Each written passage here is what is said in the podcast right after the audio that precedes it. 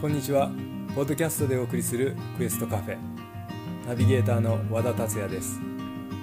クエストカフェポッドキャストは人生を旅するをテーマにいろいろな世界で活躍されている方々の興味深いお話をお聞きしたりちょっと深い生き方のヒントについてお伝えしています。今日は第1回目なんですけれども、えー株式会社ちみちの代表加藤聖子さんにお越しいただきました。はい、ちみち株式会社加藤聖子でございます。後株でしたね。はい、後株でございます。失礼しました。あいえいえ、大丈夫です。りがとうございます、はい、えーっと聖子さんはですね、えーまあ、会社はですねちみさん成功メソッド、はい。それそれとがんサバイバー講座、い。えー人材育成プログラム主にこの3つの事業をやられているということで、この、まあ、がんサバイバー講座ってここにありますけれども聖子さんはがんサバイバーということでね。はい、えー先ほどもねちょっと事前に話をさせてもらってたんですが2018年に乳がんを発症されて、はい、でまあ、ここで大きく人生が変わったということでいろいろとお話聞きたいなと思うんですけれども、はい、えーえー広島県の神石郡ですかね神石高原町です。合併して、はい、それまでは神石郡雪町という、まあ、小さな町に生まれました。はいはい、そして11人兄弟の兄2人の長女として、まあ、妹や弟の面倒を見るようなそんな幼少期を過ごしました。そうですね。以前お話聞いてそうだ。あのはお母さん代わりみたいな感じそうですね。もう、はい、あの妹たちの母親代わりとあとは商売をしていたので商売の手伝いをして、はい。うん。まあ、そういうところで商売のノウハウみたいなものをあの子供の頃にね、けあの体験して身につけたんじゃないかなというふうに今は感じております。それは人石でですか？そうです。八百屋と仕出し屋をしてました。へえ。そのお手伝いするって言ってもこ小さい頃から？もう小学校の2年生ぐらいからもうその、あれですよ。一人の従業員みたいなもんですよね。ああすごい。あの学校から帰ってきたら、うん。あのお店の手伝いをし、あとは仕出しやその昔はあのお家でさあの葬式とかするじゃないですか、はいはいそしたら果物とかうん。二つ入りのあの砂糖箱とか覚え覚えてないです？うん、なんかあったような気がしますね。ね、あとお膳とか折りとか、はいはい。そういうのがセットになってそれを100個ぐらい作るんです。へえそれは運ぶんですか？あとその後。そうお父さんがはセットしたものをお父さんが家その注文を受けた家まで運ぶんですけどね。仕出しだからね。はい、それをのセットアップを。セットアップして妹たちをこう動かしていく、うん。そういうマネージメントみたいな。今思えばね。あ人を動かして物事をこう組み立てて完了させてーうん。あの配達までするっていうのを子供の頃からずっとやってました。なんかピアニストがね3歳ぐらいから、はい。あのずっときピアノをやったり斎 斉藤選手がやってるよそんな感じですよね。そんな感じそんな感じ。体にみ体染み込んでるそうですで、えー、と日本産業カウンセラー協会の公認産業カウンセラーはい。ということとあと生活習慣病改善ウェルネスコーチということで、まあ、健康に関してはですねはい。いろいろと、えーもう本当プロフェッショナルということで、で以前はねお話あの以前のお話をお聞きしてすごい活躍されててあのーなんだろうに2008年から地域活性化のいろんなこねはい。とをされて、もう8000人以上の方への、えー講演とか研修を行われてきたっていうことで、あのー町おこしで、はい。総社市そうです、ね、い。ろいろと、あの丸ごとなんかいろんな地域活性やられてましたよね、はい。あとなんかネパールとか海外も行ってますよねそうですね。支援で。にえー、と2008年から地域活性化の NPO を立ち上げて、うん。そこからその地域資源を生かしたあの人材育成とかっていうのをやり始めたんですね、うん。だから多分今はね地域資源って当たり前ないんだけど、うん。その頃地域資源っていうのはほとんどみんななんか目もくれなかったんですけども、うん。その地域資源を生かしてやる仕組みがとてもなんかユニークだということで、うん。まあ、全国にあのそれが広がったりね、うん。同じノウハウが広がったりあとはタイやネパールそういうところにもあの指導に行かせていただきました。それはなんか、えっと、企業とかのノウハウじゃなかったんですか？そうですね。ねそれ一緒です。スタートアップですね。スタートアップ。小さな、まあ、小さな起業をする人個人事業主を集めて、うん。それを束ねて大きく見せるようなそんな仕組みなんですね。ではその辺でやっていたような形の、うん。えーまあ、なんていうの方法論というか、はいそうです。いうのをあのし指導にいろいろ招待されていっそうです。ノウハウを移転する形でタイやネパールあとは韓国では女性の、まあ、企業支援みたいなことで講演をさせていただいたりっていう経験もさせていただきました、うん。すごいねあの活発にされていて2014年に、えー現在のちみち株式会社はい。を設立されていた。そうです。すごい、まあ、順風晩夏というかそうそうそうそう。ですよね。そうだっていろんな賞もいただいたり、うんね。国や県のあの役職をいただいたりもしたんですけども、それこそ2018年にうん。それが急にがんっていうものになってしまって、まあ、自分の人生ではがんになる予定ではなかったので。うん。まあ、そこでえー人生を180度変わるような変わりましたはい。この今の、えー株式ちみち株式会社は、うん。はい。えーっと2014年ということですから、まあえー、6な7年ぐらいですけど、私は2000あごめんなさい1997年の榊原生徒事件をきっかけにうん。活動家になるとか実践家になろうと決めたんですよ。そこから、えー、とボランティアグループ「きびの里夢空間21」っていうのを立ち上げたんですね、はい。それここからもう地域活性化に関わるようになったんですよ。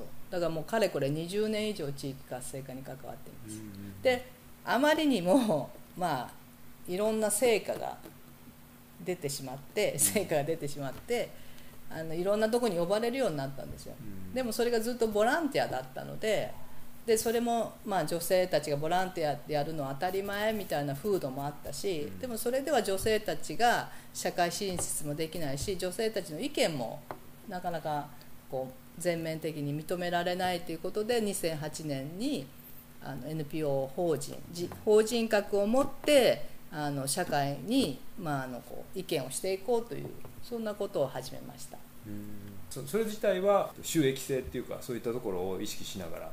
そうです。収益モデルで女性たちがそこで働ける仕組みを作ろうと思ってですよね。2008年に「きびの工房ちみち」というひらがなでね、あこまあ、子供という意味でひらがなでちみちって名前を付けーました、うんそれが、えーベースになってい。ろいろ活動が広がっていく。そうですそうです。はい、この2018年の乳がんを発症されて、はい。まあ、本当にあのこう何度かこう生還されたっていう言い方もあれですけども、そのがんになって、その4大治療のうちの3大治療をしたんですね。あ放射あーと抗がん剤以外はあのやったんですけど、ええ。それでその後遺症が出てしまって体も壊れて心も壊れた感じ、はい。体が壊れて家にこう引きこもるようになると、うん。もう社会と断絶するじゃないですか、うん。で体が動かないとなんか何の役にも立たない自分が、もう情けないやらそのこれからこのなんていうか家の中でずっと閉じこもっている生活をするのに何の意味があるんだろうみたいなことをやっぱ考えるようになってやっぱ最後にはあもう死にたいなぐらいまで思ったんですね。うん。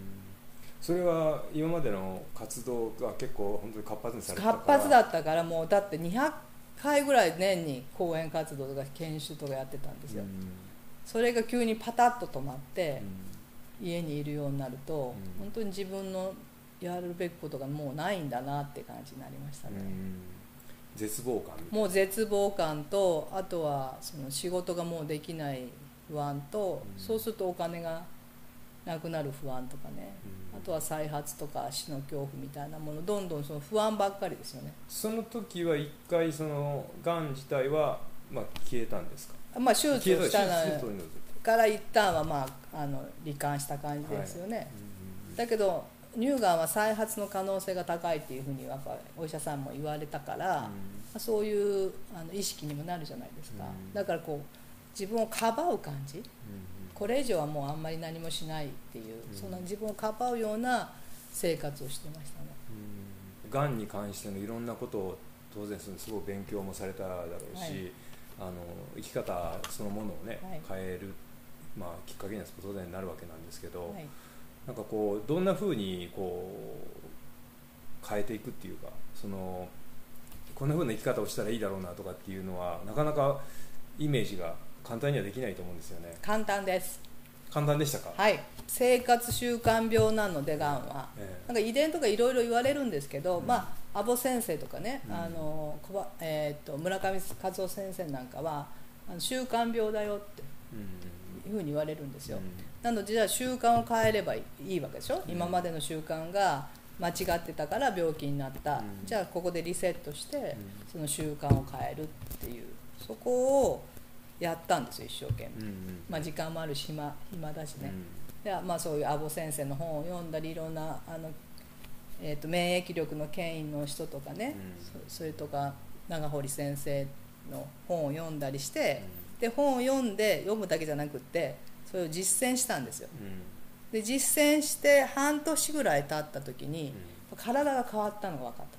ふっとうん。腸のあたりからふっと幸せだなっていう感覚がこう生まれ始めた。今まで私はこの脳で考える、うん。頭で考えることをほとそればっかりしていてもう頭がいつもモヤモヤモヤモヤしてたんですよ、で答えは出ないしもう堂々巡り、うん。それがあの食事を変えたり運動したり、うん。考え方を変えることによって腸からなんかえっ、とねこれ幸せホルモンは腸から90%できるって言われてるんですよ。うんセロトニンオキシトシンエンドロフィンというホルモンがうん腸でできるって言われてて本当に腸からふっと幸せだなっていうふうに思える思えた瞬間があったんですよ。なるほど。そしてこう天井を見たら屋根があるとか食べてるっていう現実を見ることができたんですそれまでは多分その恐怖の中の幻想でずっといろんなものを見ていて現実っていうのが見えてなかったんです。なるほど。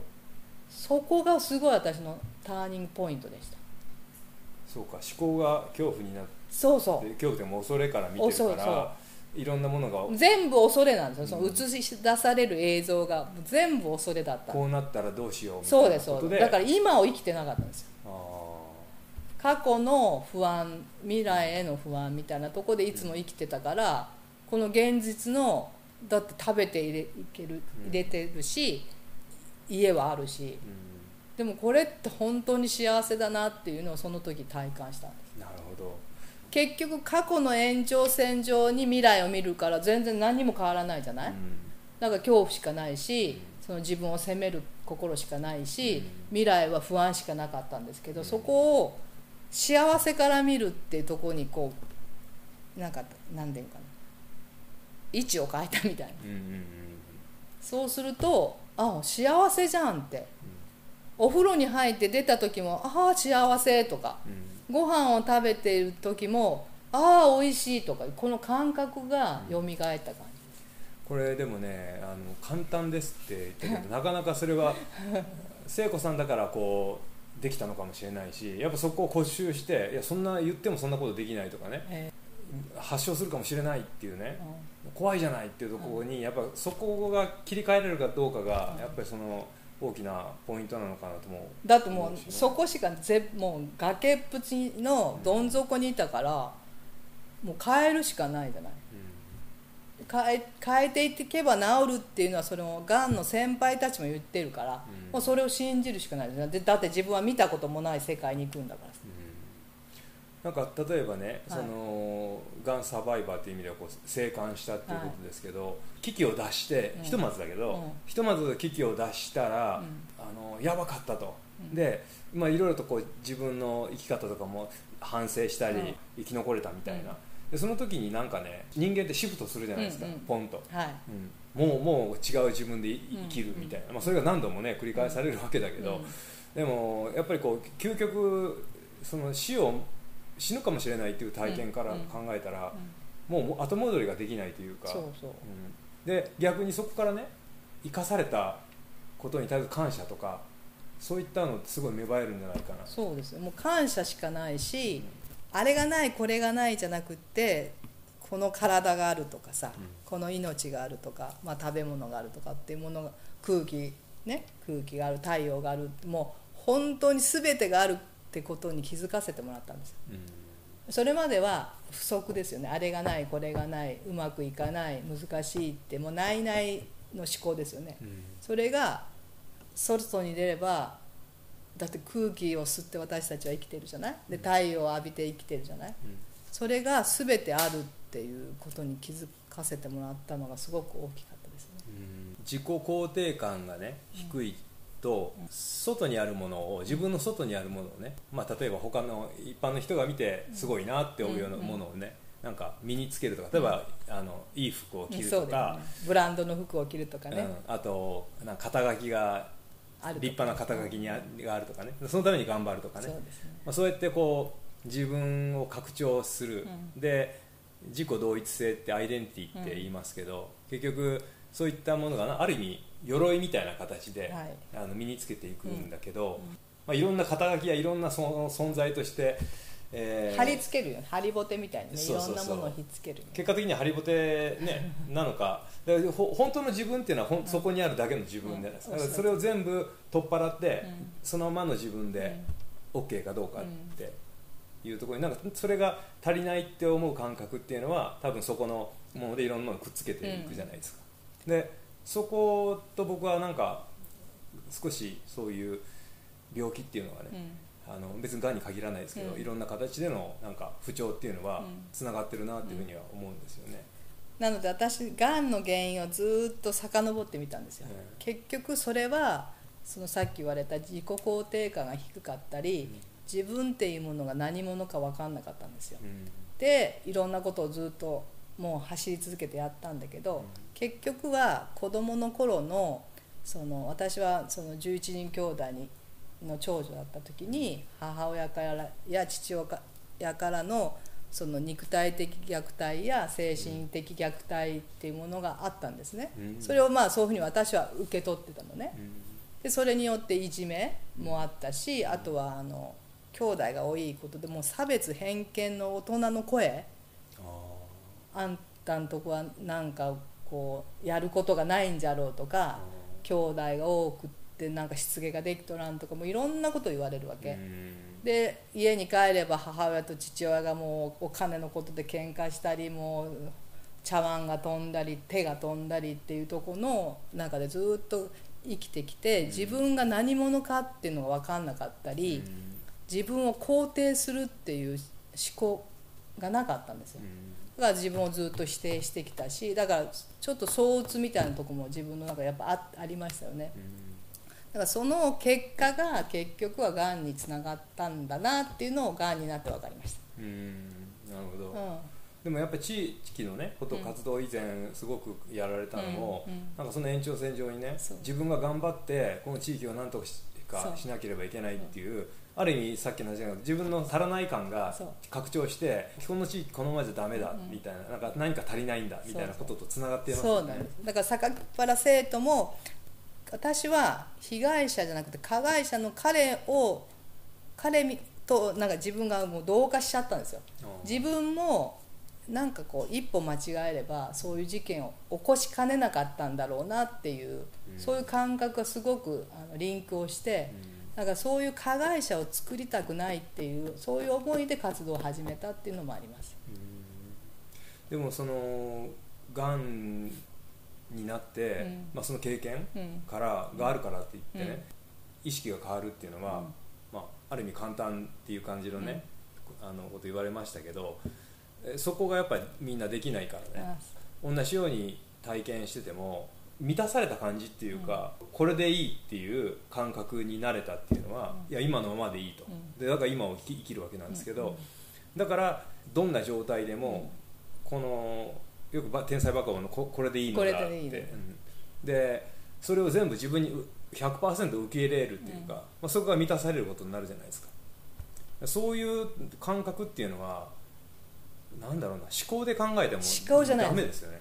思考じゃないですよ。体が教えてくれるんですよ、うん、この私はこの方って呼んでるのね、名前をつく前に生まれた状態って本当に完璧だし完成されてるんですよ、うん、私たちはほんもう全部本当は持ってるんですよ、うん、であの24時間私加藤聖子は何もしてないけどこの方は、うん、あの血液を流したり心臓を動かしたり消化したりっていろんなもう本当にこう微細に動いてる、あとはその腸内環境細菌も一緒とかそのミトコンドリア、うん。あのね、そういうものと共存できてるわけじゃんこの人は、うん。この世界がすごすぎることに気づいたんですよ、うん。なんかもうそのこれがすごすぎてこのこれが宇宙なのねこの人が、60兆の細胞がねそう連携して。60兆の細胞からミトコンドリアからこの血管それを再生する力とかもういろんなことを勉強させてもらったら、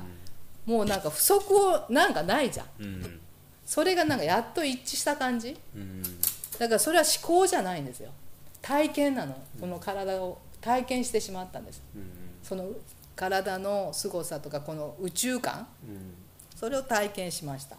僕はこの体は借り物でね乗り物だと思ってるんですよ。そうだよね。乗り物だよね。乗り物。だから日々あの走ったり自転車乗ったりとかありますけど、メンテナンスのつもりでね。で僕はね走るっつってもなんかタイムとか関係なくて、うんうん。自分の常にメンテナンスのためなんで,、はいね。だから例えば距離も8キロ前後なんだけど、別に15キロでも20キロでもいいんですけど、うん。たまにね、うん。走ったり自転車なんかでもすごい長距離走ったりするけど、うん。うん。